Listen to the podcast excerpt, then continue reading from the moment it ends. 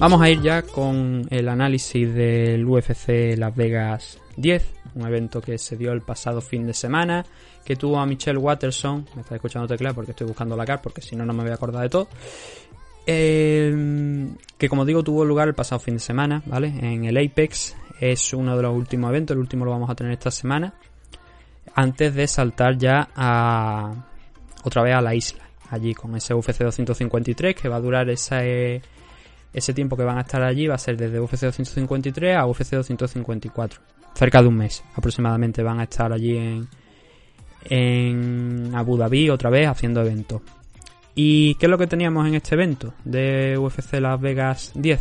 Como os estoy diciendo, vamos a ir directamente a lo que es la parte del main event, pero eh, no me gusta dejar, por lo menos sin decir, los otros resultados porque eh, creo que había peleas por lo menos interesantes que no voy a comentar en profundidad, pero hay alguna que, que sí. Bueno, lo principal es que, como ya era de esperar, se nos cayó un combate. En un principio se nos iban a caer dos, que era el Rubel Robert contra Mafrebola. Mafrebola se fracturó un pie, pero luego consiguieron un rival de última hora para enfrentarse a Rubel Roberts. Y la verdad es que no le fue bien, nada bien a Rubel Roberts.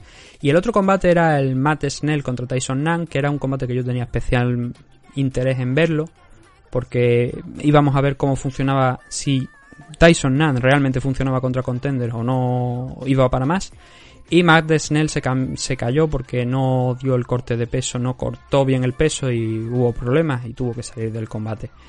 Eh, Tyson Nan no peleó, él no pudo encontrar un rival a tiempo, pero va a pelear este próximo fin de semana frente a Jerón Rivera. O sea que eso por lo menos está arreglado, no lo han dejado colgado, simplemente lo han retrasado una semana y contra un rival diferente. Entonces, ¿qué tenemos por aquí? El primero de los combates, ya dado este, esta alteración del orden, era la colombiana, no, perdón, la colombiana no. La venezolana, no, sí, colombiana, colombiana, eh. sí, sí, sí, es de Colombia. Sabina Mazo derrotando a Justin Kish en el tercer asalto por una sumisión por un Real Naked Choke. Hay que, de este combate hay que destacar que eh, nunca he visto a una persona aguantar tantas head kicks, comerse tantas head kicks y, e incluso no caer, cayó por una, pero luego fue sometida, no que cayera cao. Así que, oye, hay que reconocerle a Justin Kish lo que duró, pero nada, al final acabó cayendo. Brian Barberena derrotando por decisión unánime a Anthony Ivy por un doble 30-27 y un 29-28. Jalin Turner sometiendo en el segundo asalto a Brock Weaver este fue un catchway al final, el peso subió, estaba pactado a 155 libras, pero resulta que eh, hubo problemas con el corte de peso, lo que no recuerdo si fue de Jalin Turner o de Brock Weaver, y pactaron que al final me iba a ser en 165 y así se dejaban de problemas, pero claro, no era el, el guion original de la película. Este combate sí que es. Bueno, estaba cantado. Yo creo que quien más, quien menos sabíamos que esto estaba cantado, que no iba a ser el debut soñado de Roque Martínez en UFC. Perdió contra Romanov y más que perder es que le pasó por encima. Y nada que decir, es que le pasó por encima. Tanto que no solamente es que lo pasó por encima, es que lo levantó y lo hundió en la tierra al pobre de Roque Martínez. creo que tendrá un combate más. Yo esperaría que Roque tenga algún combate más antes de salir de la compañía porque afirmó, firmó de última hora, era short notice. El problema es que igual vosotros no habéis visto a Roque Martínez si no habéis seguido Deep, si no habéis estado siguiendo Rising, pero creo que su límite está ahí, está en estas compañías, está en Rising y está en Deep. Creo que no está para pelear en la división heavyweight de UFC. Con un training camp completo, quizás, pero es un hombre que se ha adaptado muy bien a las normas de Rising y que aquí contra gente que está funcionando bajo estas normas que bueno, en Deep, no me malinterpretéis porque en Deep también se ha movido con unas normas muy parecidas a las que tenemos aquí, pero eh, ese extra que le dan Rising, ¿no? También el pelear en un ring es diferente a pelear dentro de una jaula. Y sobre todo cuando tiene delante un tipo como, como Romanov, que es un, alguien con muchísimo hype, que, ya, le pasó literalmente por encima, hizo con él lo que quiso, y que desde luego es una amenaza para cualquier top 15 de la división Ahora bien, ¿le darán un top 15 de la división a Romanov en el siguiente combate? Veremos. A mí me gustaría verlo contra Alistair Overeem. Yo creo que Alistair ahora mismo no puede hacer nada más por lo que tiene por encima. Y es verdad que Romanov antes tendría que pelear nuevamente para optar a esa posición que creo que está, me parece, si no me falla la, lo voy a mirar, lo voy a comprobar si nos dejamos de problemas. Está en quinta posición ahora mismo la lista de Overing.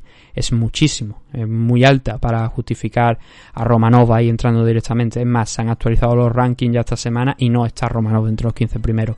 Pero un combate, contra Tanner Bosser creo que tendría algo, algo de sentido y entonces a partir de ahí ya podríamos trabajar si Romanov gana ese enfrentamiento contra Tanner Bosser.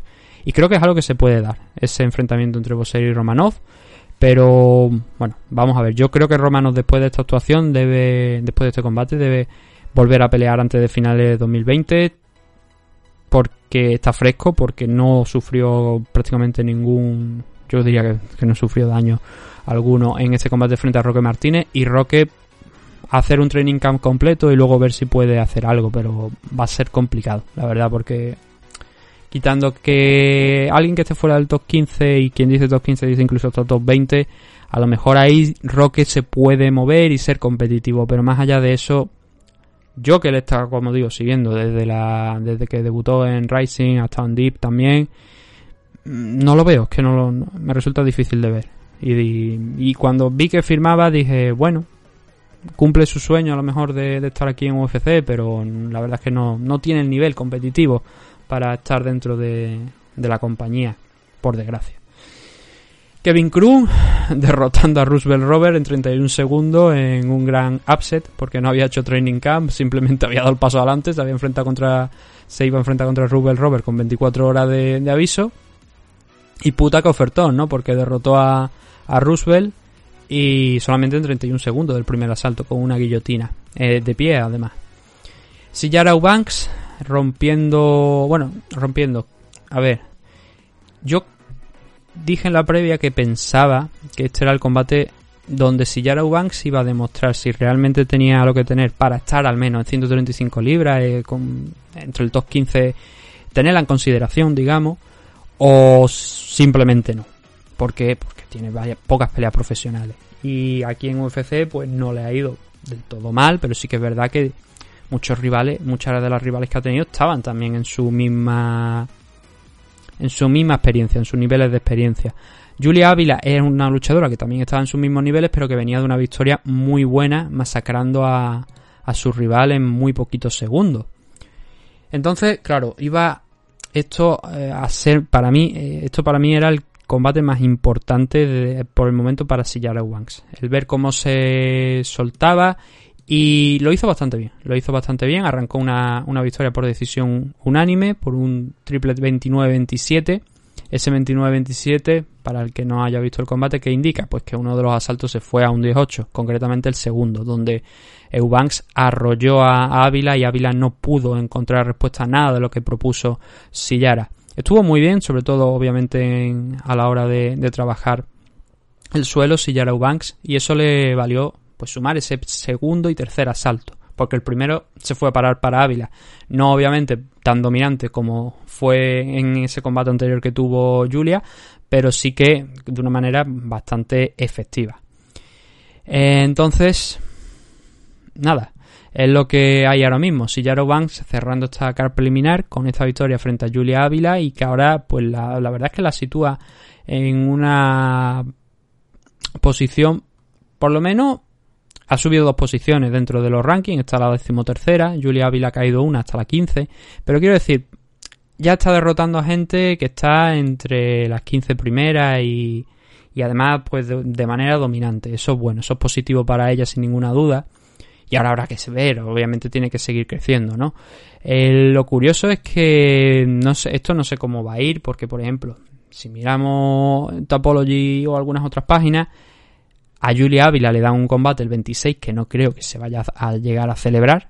No sé si se ha anunciado ya, pero sería extraño viendo este combate. Y a, Nico, a Julia, a um, la ponen contra Nico Montaño el mes que viene, el 3 de octubre. Algo que eso sí que es más creíble, quizás porque tiene un tiempo más de recuperación, pero me parece que lo de Julia Ávila la verdad es que no lo he seguido, no he leído nada sobre si este combate realmente es así, si está ya preparado y va a pelear la semana que viene, pero me parecería una auténtica locura, ¿no? Venir de una derrota y, coger un combate ahora directamente y además teniendo en cuenta que es contra no, perdón, es Julia Ávila la que se va a enfrentar contra Nico Montaño y es Sillara Uban la que se va a enfrentar contra Kellen Vieira. Vale, vale. Sí, esto sí que ya tiene bastante más sentido. Esto tiene bastante más sentido. Si, eh, es así, sí que lo, sí que me parece bastante acorde y bastante mal.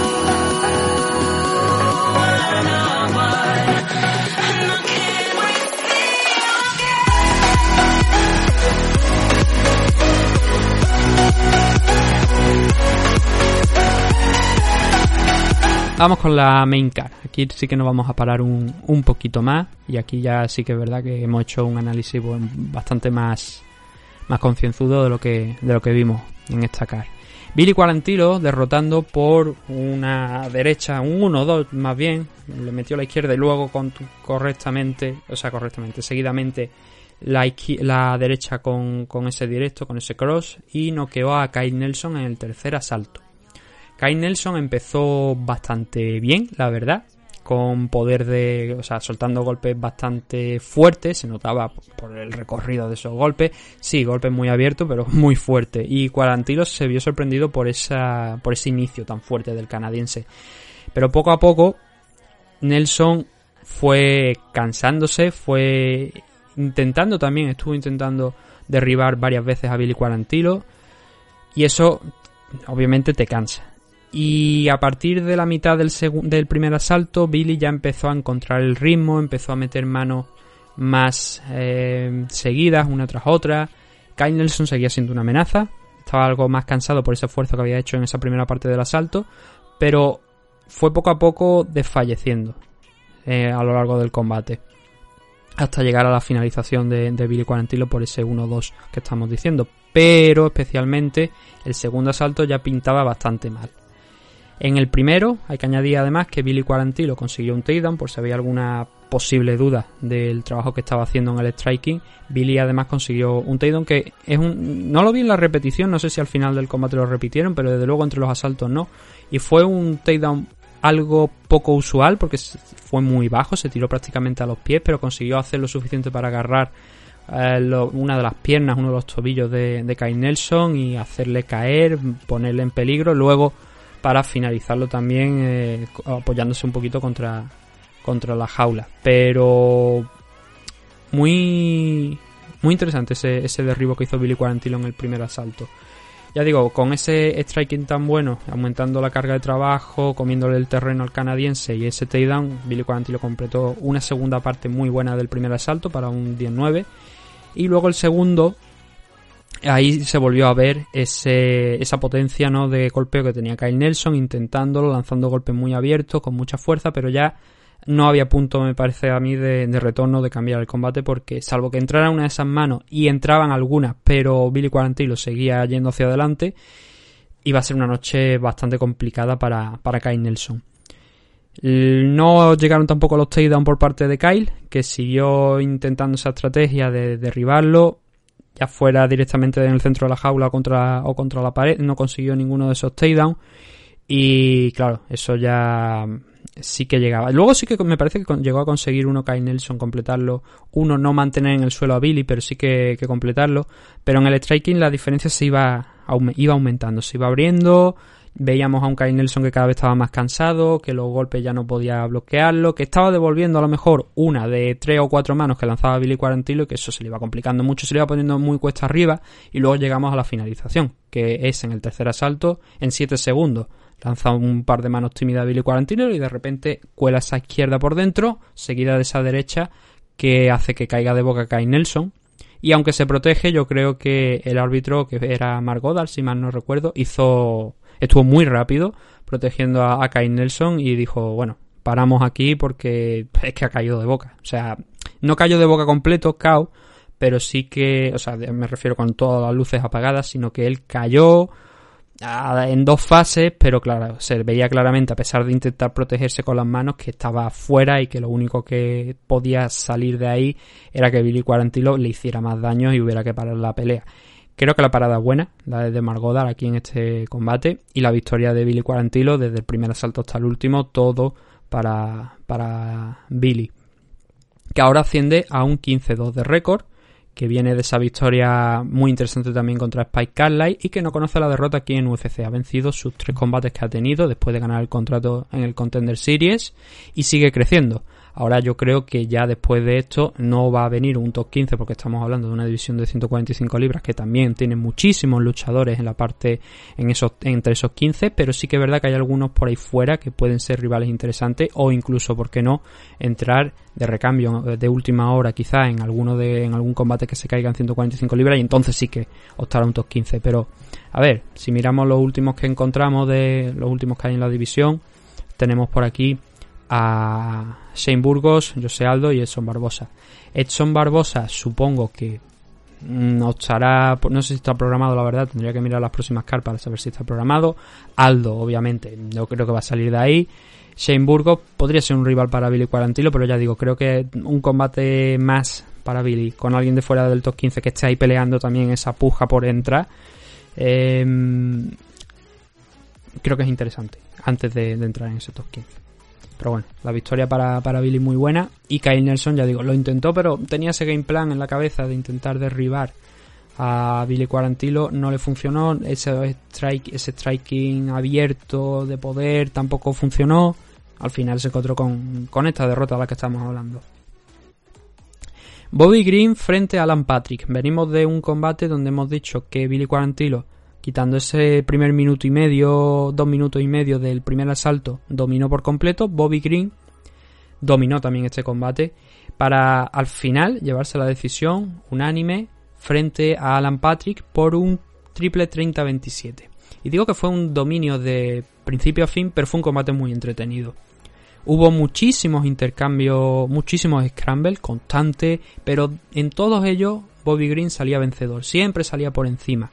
Creo que solamente en el tercer asalto Patrick consiguió, no sé si fue en el tercero o en el segundo, me parece que hubo un momento donde Patrick consiguió una posición superior, pero tampoco le duró nada. Y la constante fue esa, un Alan Patrick que salió muy fuerte, pero que ya en los primeros segundos se le complicó la cosa porque empujó tanto que Bobby Green rebotó contra la pared y al salir hacia adelante hizo que se abrazó, bueno, se abrazó a, a Patrick, le hizo perder el equilibrio y cayó encima. A partir de ahí, pues ya digo, ese primer asalto, varios takedowns más.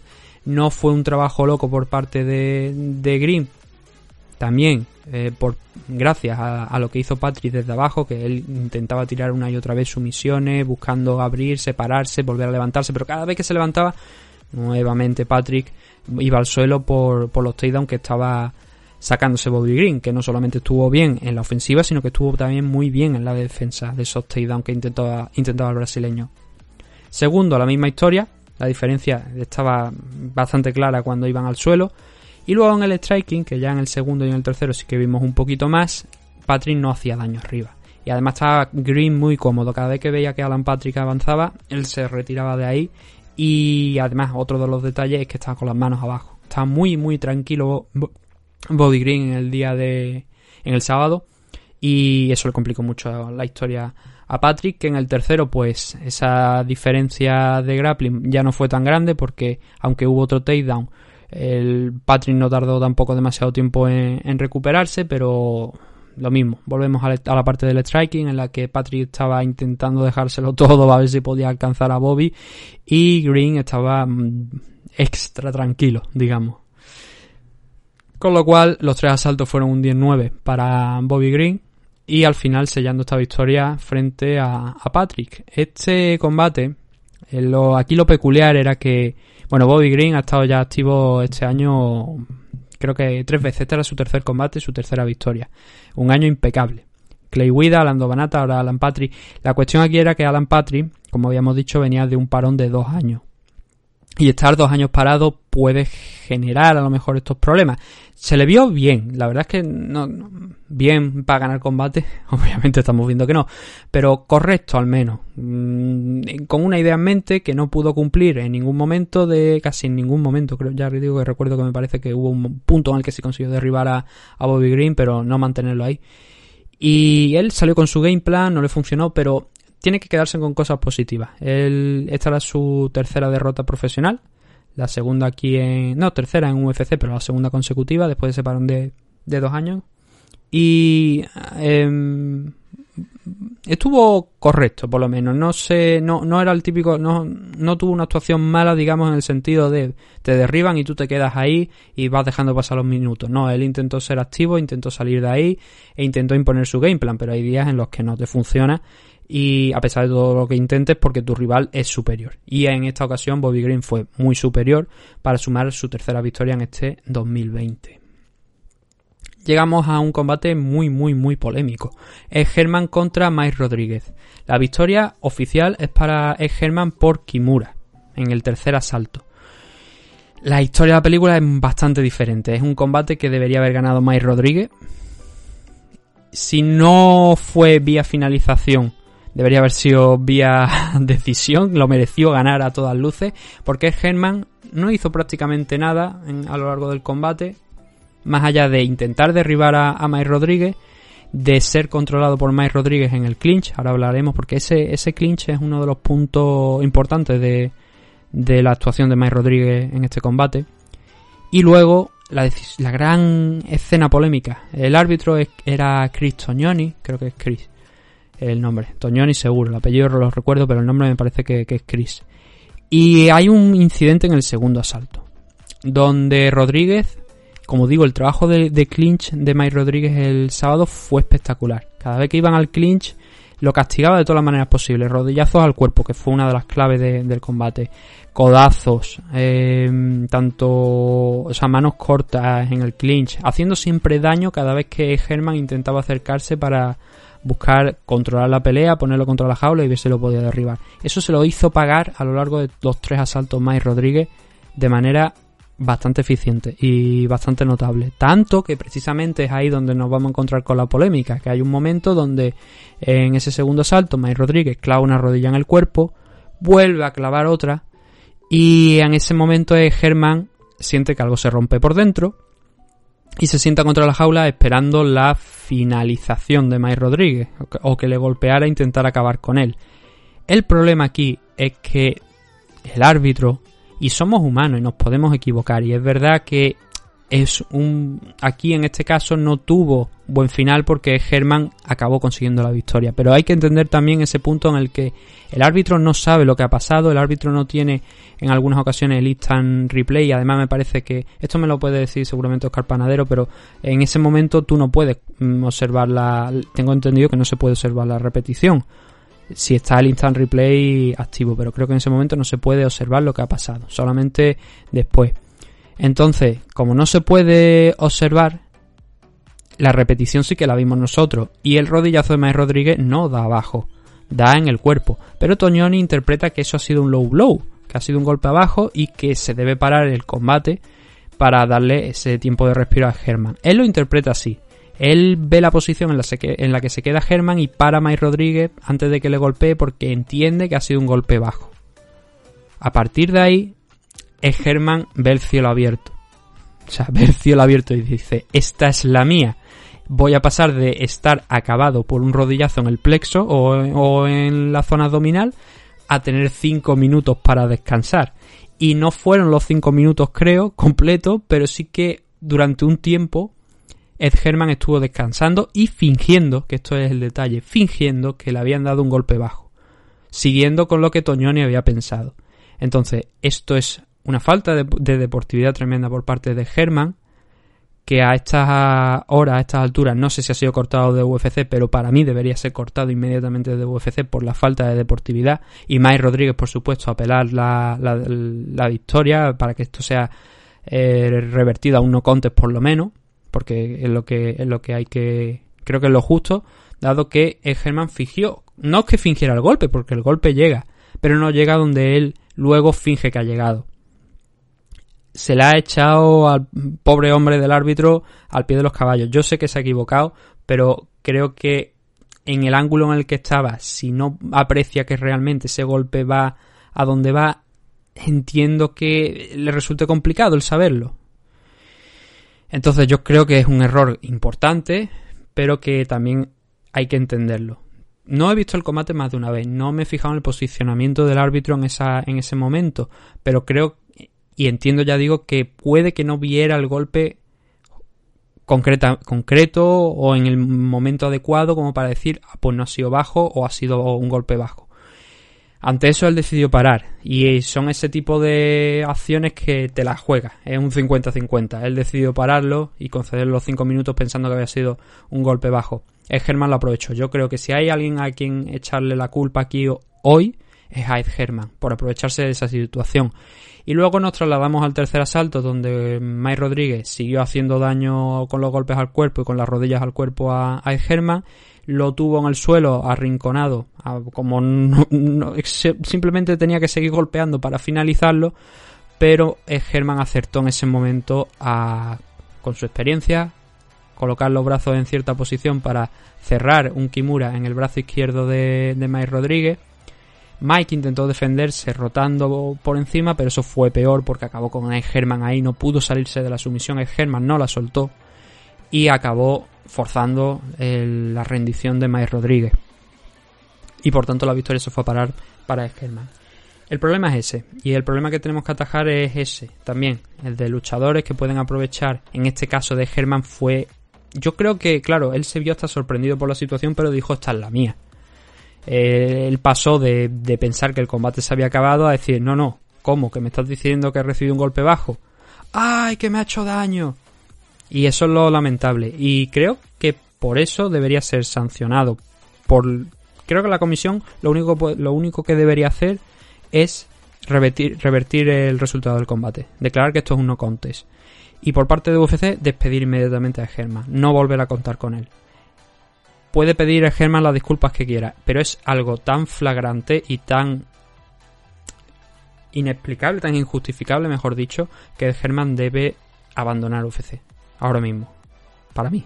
No mm, es difícil que vuelva a competir, sobre todo en el punto de, en el que está su carrera.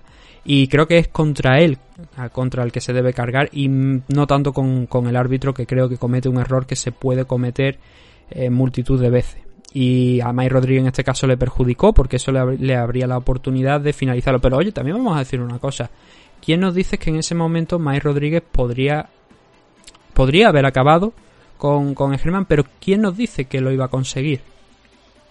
Porque luego nos trasladamos a ese tercer asalto que estamos comentando, en el que Mike Rodríguez lo tiene en la misma posición, le pega otro rodillazo que dobla completamente a Germán y parece que va a finalizarle, pero no puede hacerlo. Entonces, eh, claro, el hecho es innegable. Es Germán eh, se aprovecha de las normas. Pero Mike Rodríguez luego tampoco puede finalizarlo. Entonces, eh, muy polémico todo, cuestionable todo. Pero hay, me parece que Dana White también he leído por alguna declaración que está cargando contra el árbitro y creo que no es precisamente contra él contra quien debería cargar. Porque todos somos humanos, todos nos equivocamos y si no ves el golpe además en concreto y piensas que a Germán le, ha dado, le han dado un golpe bajo, pues es lo que hay. Y bueno, al final, por desgracia, pues bueno, esa decisión perjudicó a Mike Rodríguez y acabó perdiendo el combate por sumisión para Ed Herman. El siguiente de los enfrentamientos que tenemos, que nos quedan tres, es Rosan Modaferi enfrentándose a Andrea Lee. Este combate es, para mí, súper complicado de puntuar. Bueno, no, es súper complicado, pero sí que hay, hay momentos donde dicen, ay, oye, ¿cómo podemos justificar esto? Pero la decisión es correcta y de hecho si cogemos el último de los asaltos como nada más eh, es más que evidente que es correcta fue a parar para Rosan Modaferi por un triple 29-28 en decisión unánime frente a Andrea Lee. El primero de los asaltos es quizás es bastante complicado de juzgar porque Andrea Lee lo hace muy bien cuando está todo muy igualado en el striking para sacarse un judo throw por encima de la cintura cuando avanzaba Rosan Modaferi y llevarla al suelo, pero también es verdad que Modaferi se recuperó de eso y acabó incluso hasta por encima. Eh, entonces, ahí es donde estamos, hay un 50-50, ¿no?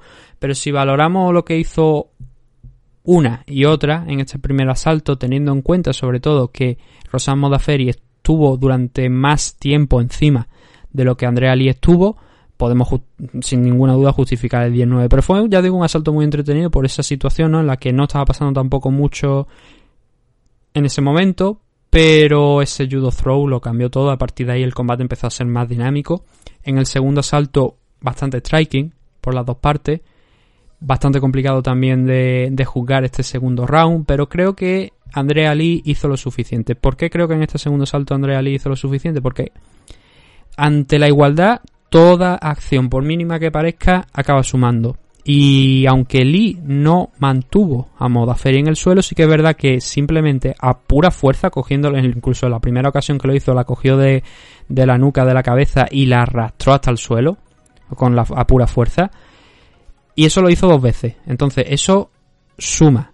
Rosamo Modaferi completó un takedown, que debería quizás sumar más que esos dos intentos que hizo Andrea Lee, que tocaron suelo, pero no progresaron más.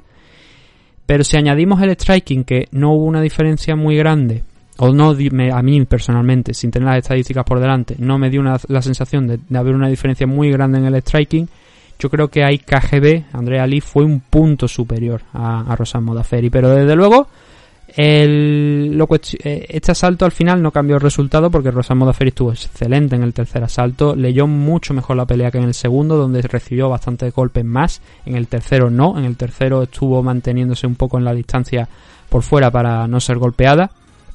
Y aprovechó un spinning backfish de, de Andrea Lee para cerrar esa distancia y lograr el primero de los dos takedowns que consiguió en este asalto para acabar el combate, para cimentar la victoria en su favor, aunque al final del combate fue Andrea Lee, creo, la que acabó por encima, pero ya sin, tiempo ninguno para, para hacer nada.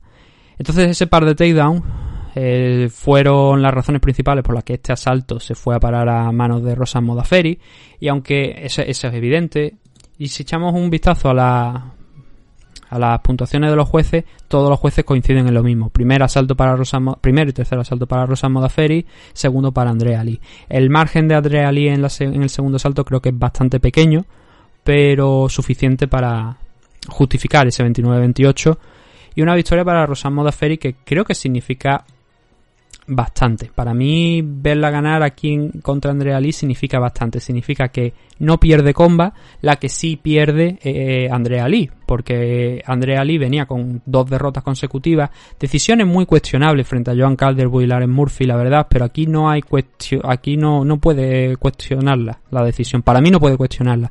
Aquí creo que pierde Especialmente el primer asalto es muy claro. El segundo creo que eh, es para Andrea Lip. El primero puede intentar a lo mejor rebatirlo un poco, pensar, irse a casa pensando que igual ese primer asalto lo podría haber ganado, pero Rosan Modoferi ejerció más control, durante más tiempo el control sobre Andrea Lee en ese primer round. Entonces, aquí la que pierde mucho más, sin ninguna duda, más allá de la derrota, es Andrea Lee. Tercera derrota consecutiva, dos decisiones anteriores muy cuestionables, pero esta no lo es. Estaba en novena posición. Mm, parece que no ha caído, porque los rankings ya se han actualizado y que sigue ahí en esa posición, en la número 9, pero a Rosan Modaferi sí que esto le ha permitido subir una, a la séptima posición. Es difícil para Rosan porque son 37 años, siempre a un muy buen nivel, cumpleaños además esta próxima semana. Eh, además, además la misma el mismo día que una familia, así que yo creo que desde luego este, este día no me voy a olvidar ya de que cumpleaños Rosan Modaferi. Y, el problema aquí está en que va mezclando victorias con derrotas, victorias con derrotas, y así constantemente. Si nos vamos al, al inicio de la carrera de, de Rosa Modaferia aquí en UFC, vemos que primer combate, eh, la final de Ultimate Fighter contra Nico Montaño, derrota. Victoria contra Bar Honcha, derrota contra Sillaro Banks. Victoria contra Antonina Sechenko, derrota contra Jennifer Maya. Vence a Macy Barber, pierde con Lauren Murphy y ahora vence contra Andrea Lee. ¿Lo siguiente será una derrota?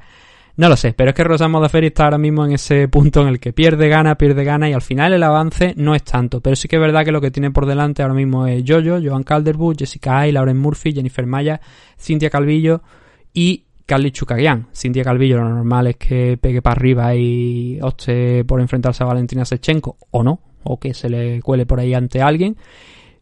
Pero de la primera ya estamos viendo, ha perdido con Jennifer Maya, ha perdido contra Lauren Murphy. ¿Se puede dar una revancha contra alguna de las dos? Sí, puede ser interesante, pero oye, teniendo a Jessica ahí por ahí, igual es momento también ya de darle esa pelea. No está muy arriba, contra Joan Calderwood tampoco ha peleado Rosa Modaferi, así que tiene algunas rivales por delante para intentar cumplir ese sueño nuevamente de optar al cinturón Flyway, porque digo nuevamente, porque como sabéis, pues ya entró en la final de Ultimate Fighter por la baja de Sillara Eubanks y, y, era por el cinturón de la división, el inaugural, lo que pasa que no cayó derrotada frente a Nico Montaño. Y Andrea Lee, eso, tres derrotas consecutivas, esto le va a hacer daño, parece que de momento en los rankings no, pero y eso es una buena noticia para ella, porque eso quiere decir que por lo menos la gente que realiza los rankings no la ponen a caer de un burro y que a lo mejor puede que sigamos viéndola en UFC sin ningún problema y sin ningún cambio de división ni nada. Veremos si eso es así.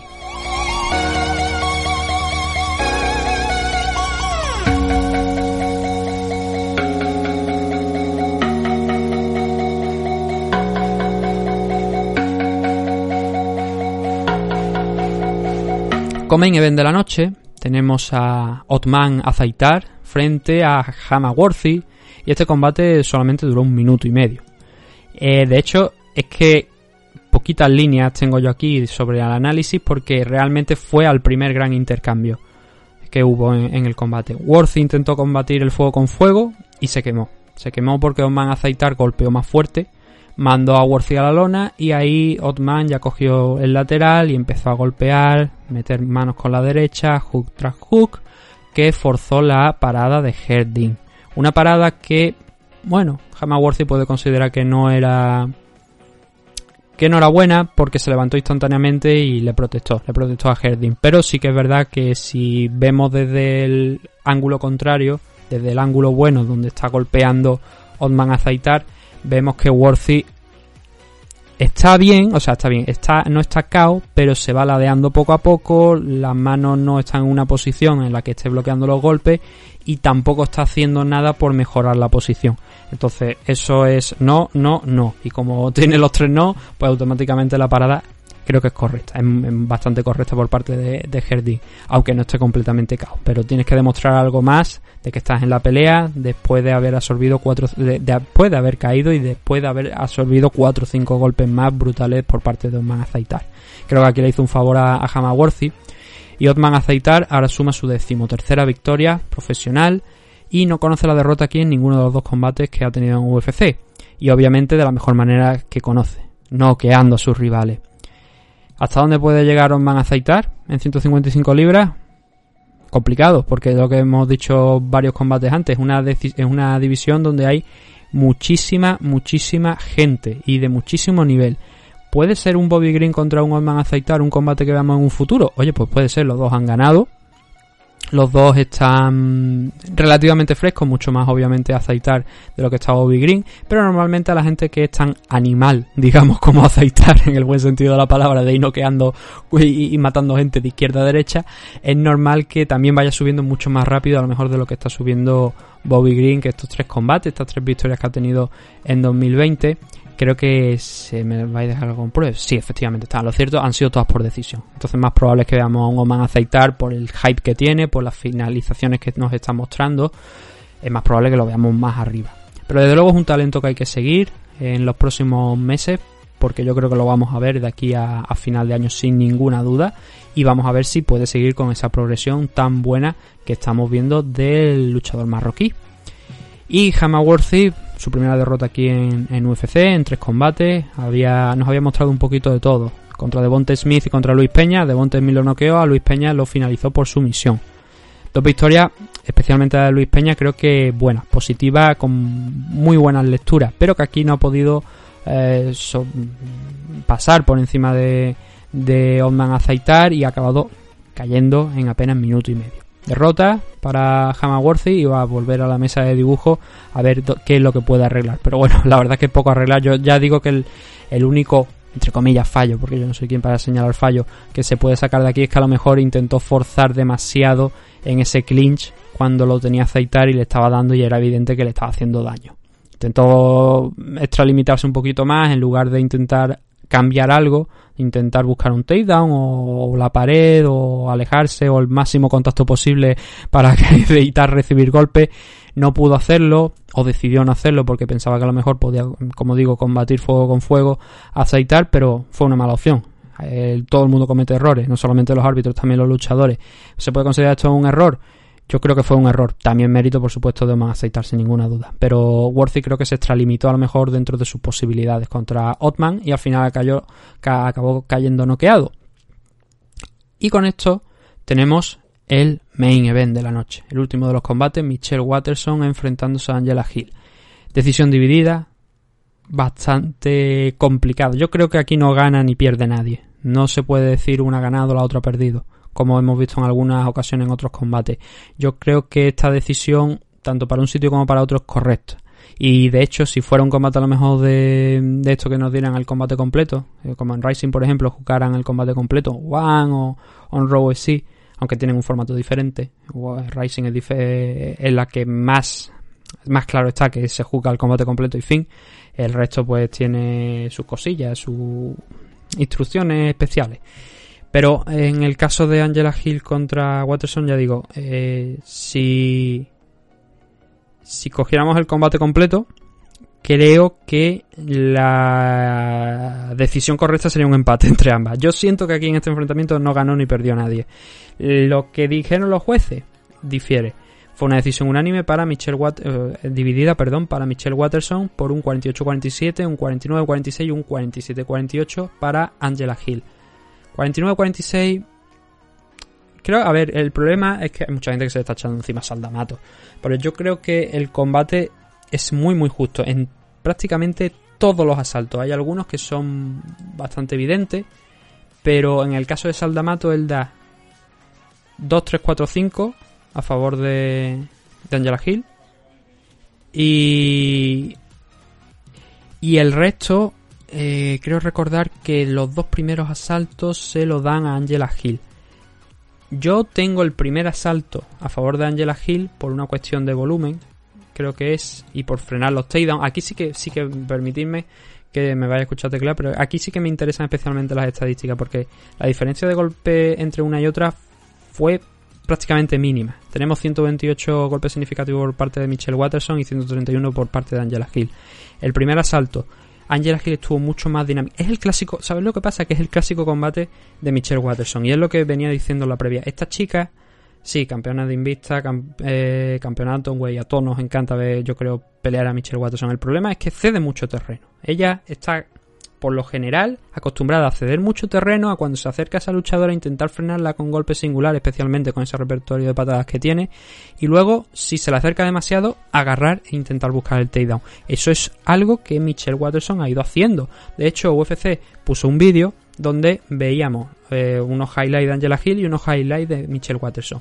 Si vosotros no supierais quiénes son ambas y cogieseis ese vídeo, probablemente pensaríais que Angela Hill hace mucho más que Michelle Watterson, porque Michelle Watterson en ese vídeo sale bastante mal parada, realmente en, comparación con lo que nos muestra de Angela Hill. Pero lo que nos muestran es eso, una Michelle Watterson que retrocede, que siempre está con la espalda muy cerquita de la jaula, que tiene un, gran repertorio de patadas, pero que también tiene un, un buen suelo, una capacidad de takedown pero que eso, que cede mucho en el striking. Y creo que lo que pasó en este primer asalto, Angela Hill muy cómoda, leyendo muy bien la pelea.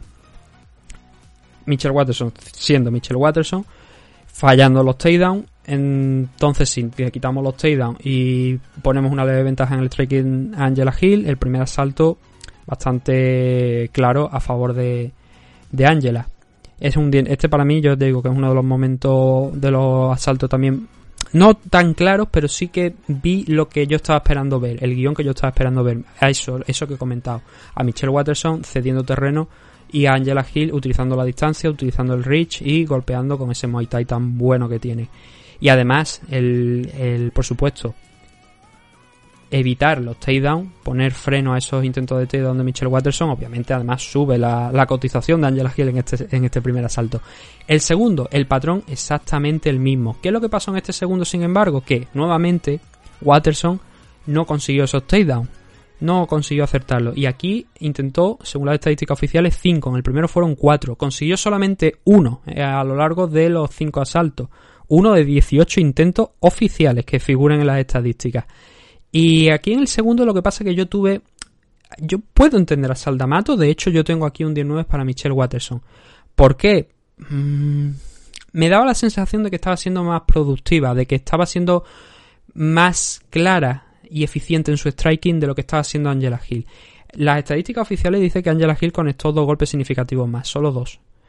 Pero en el caso de Michelle Watterson, que lanzó mucho aquí, lanzó un poquito más que, que Angela Hill no tuvo tanta precisión como ella, estaba finalizando los combos, es decir, soltaba la izquierda, soltaba la derecha y luego te sacaba la low kick con la, con la derecha por fuera para sumar puntos. Iba sumando puntos y a mí me dio la sensación de que sumó un poquito más que, que Angela Hill o por lo menos daba la sensación de que estaba haciendo algo más. Pero es un asalto muy complicado de. Para mí, muy complicado de juzgar, de dar una, una ganadora en este asalto. Yo tengo ese 10-9 a favor de Michelle Watterson por lo que digo, porque tengo esa sensación de que Michelle estaba haciendo un poquito más, estaba presionando un poquito más de lo que había hecho en el primer asalto, aunque no hubiera completado los takedowns. Pero puedo entender perfectamente la visión de cualquiera, incluso de, de vosotros, de cualquier árbitro, que diga no, aquí Angela Hill eh, mereció el 10-9. Lo puedo entender perfectamente. El tercer asalto es un round súper claro a favor de, de Michelle Watterson.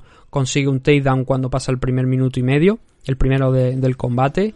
Gana la media guardia y a partir de ahí pues empieza a respirar. Es el típico trabajo también de no cansarme demasiado, de saber que ya he conseguido el takedown, ya tengo la pelea donde, donde quiero. A partir de ahí pues trabajar golpes cortos, tanto por parte de un lado como por parte de otro, pero siempre con Watterson en una posición superior. Solamente consiguió Angela Hill mejorar la posición de media guardia a guardia cuando ya faltaban apenas 15 segundos. Entonces, mm, un round muy claro a favor de Michelle Watterson con ese takedown y que a partir de ese minuto y medio inicial donde consiguió ese takedown no dejó escapar nunca a Angela Hill. Ya aquí, bueno, pues teníamos o bien a una luchadora por delante o bien a la otra, dependiendo de cómo hubiésemos visto los dos primeros asaltos. Pero el caso es que no vamos al cuarto. Michelle Watterson aquí consigue mantener todavía, bueno, Angela quiero decir, consigue todavía mantener la pelea de pie nuevamente, otros 5 takedowns de Michelle Watterson a lo largo del asalto que no llegan en ningún momento a concretarse, pero Watterson vuelve a ser un poquito más efectiva con, con el striking, vuelve a conectar un poquito más. Y además hay que añadir que uno de esos takedowns casi lo completa. Entonces, eh, si nuevamente con unos margen mínimos hace ese intento de takedown que casi lo completa y tal. Y las estadísticas además también te dicen que Michelle Watterson fue cuatro golpes, estuvo cuatro golpes por encima de, Angela Hill, que es que es una locura. Nos movemos en diferencias mínimas entre, entre los golpes de ambas. Aunque Angela Hill defendió ese takedown con el Wizard, clavando rodillas, las dos clavaron las rodillas y tal, y no consiguió completarlo Michelle Watterson, es suficiente. Para mí es suficiente para darle ese cuarto asalto. De hecho, los jueces también todos coinciden en que ese cuarto asalto, ese tercer, cuarto asalto son para Michelle Watterson. Y nos movemos al quinto, donde junto con el segundo yo creo que está aquí la, disputa, ¿no? Del saber quién ha ganado, quién ha dejado de, de ganar. Para mí este quinto asalto es para Angela Hill.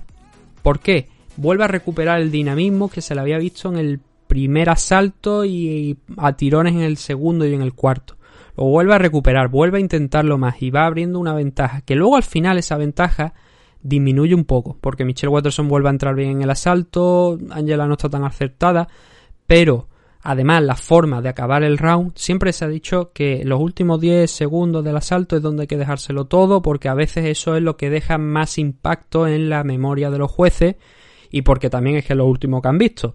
Y Angela Hill eso lo hizo en este asalto. Eh, entró muy enchufada, empezó a, conectar rodillazos al cuerpo, a ponerla contra la pared y acabó en una posición, digamos, de fuerza, de poder frente a Michelle Watterson. Si a eso le sumamos que el striking, pues ya digo, fue más o menos acorde, esas cosas dejan impacto. Además, también nuevamente frenó todos los intentos de takedown de, de, de Michelle Watterson. Para mí eso es un 19 para Angela Hill. Pero nuevamente toda esta discusión hay que llevarla al global, donde los jueces dieron la victoria a Michelle Watterson, dos jueces frente a uno a Angela Hill, y el combate es muy complicado, para mí es muy complicado de juzgar. Cuando hay diferencias tan mínimas que las vemos en las estadísticas incluso, nos tenemos que mover por eh, acciones muy pequeñas, por momentos muy muy pequeñitos en los asaltos ese intento de takedown que digo en el, cuarto salto de Watterson que hace clavar rodilla a Angela Hill. Podríamos entrar también con, bueno, tendríamos que entrar, está el grappling efectivo, luego por último lo siguiente es la, si no recuerdo mal, era la agresión y el tercero el control de la jaula o algo así. control de la jaula se lo deberíamos dar sin ninguna duda a Angela Hill. Pero a mí no me gusta ir hasta ese extremo del, control de la jaula si veo que hay algo a lo mejor, alguna intención de agresividad o de, o de quedar por encima, de intentarlo. Y ya digo, es muy complicado. Es para mí es muy complicado. Yo, a mí el resultado más justo sería jugarlo a combate completo y darlo como combate nulo, un empate, porque creo que las dos estuvieron a un muy buen nivel.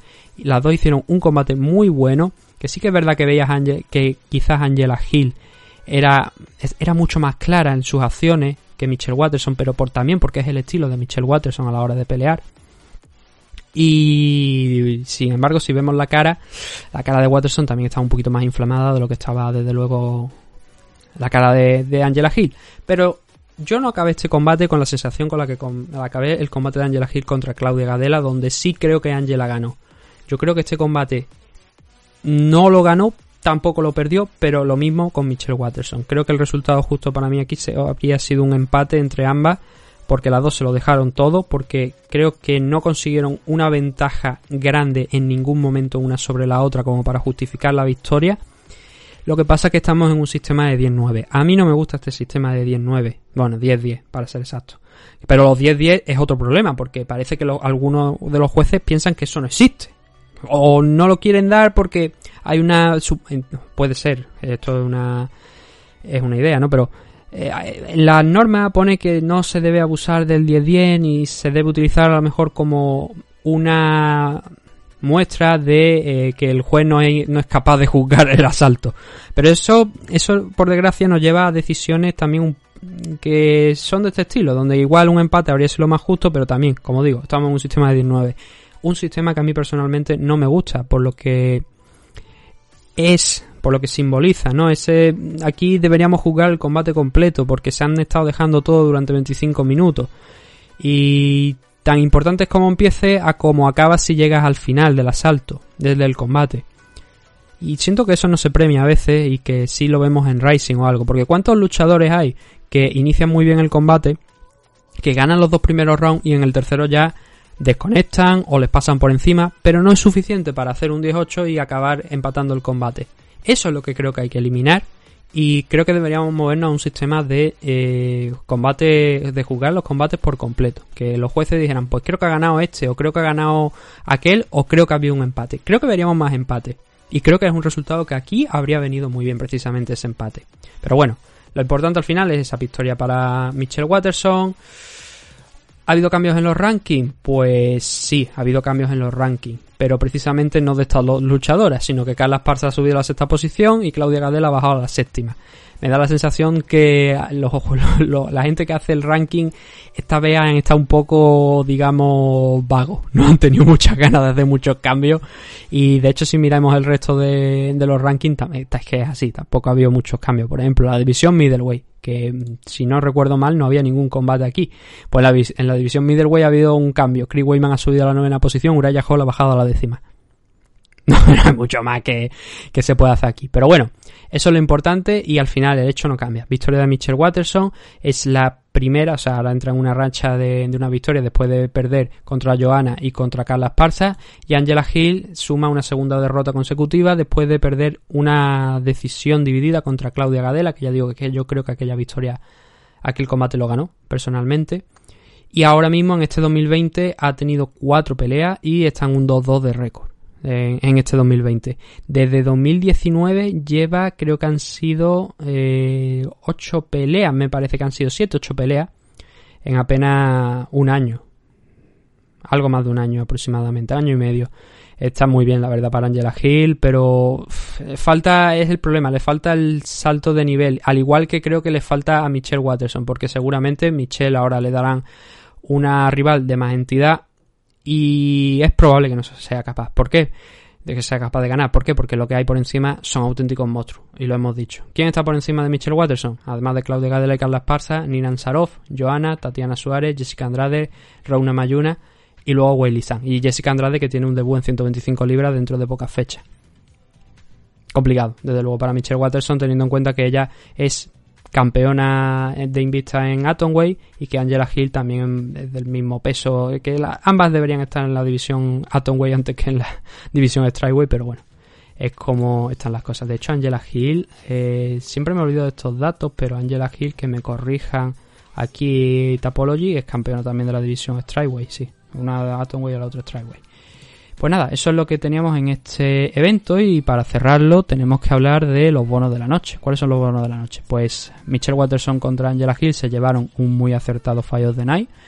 Otman Azaitar derrotó a Hamaworthy por, eh, por KO y se llevó un Performance of the Night. Y luego Kevin Cruz, también por esa sumisión, por esa guillotina sobre Roosevelt Roberts, se llevó otros 50.000 dólares más para ello. Cuatro ganadores de, de bonos, un Fire of the Night y dos Performance of the Night. El siguiente de los eventos que tenemos de UFC es este próximo fin de semana nuevamente y es el de Colby Covington frente a Tyron Bully. Además está Donald Cerrone contra Nico Price, Hamza Chimaev frente a Gerald Merhaer, Johnny Walker, Ryan Spam, Mackenzie Dare contra Randa Marcos y Kevin Holland frente a Darren Stewart. Todos son la main car, porque si luego vamos a ver la car preliminar, también es bastante entretenida. Son 15 combates, pero bueno, ahora ya digo, empezamos ahora con este no, este tiene COVID, este se cae en el pesaje, este no cumple, este se lesiona y al final nos quedamos con menos. Pero eso tendrá que esperar hasta el próximo domingo en MMA Adicto 304. Lo que vamos a hacer ahora es una pausa y nos vamos a despedir ya aquí en este programa.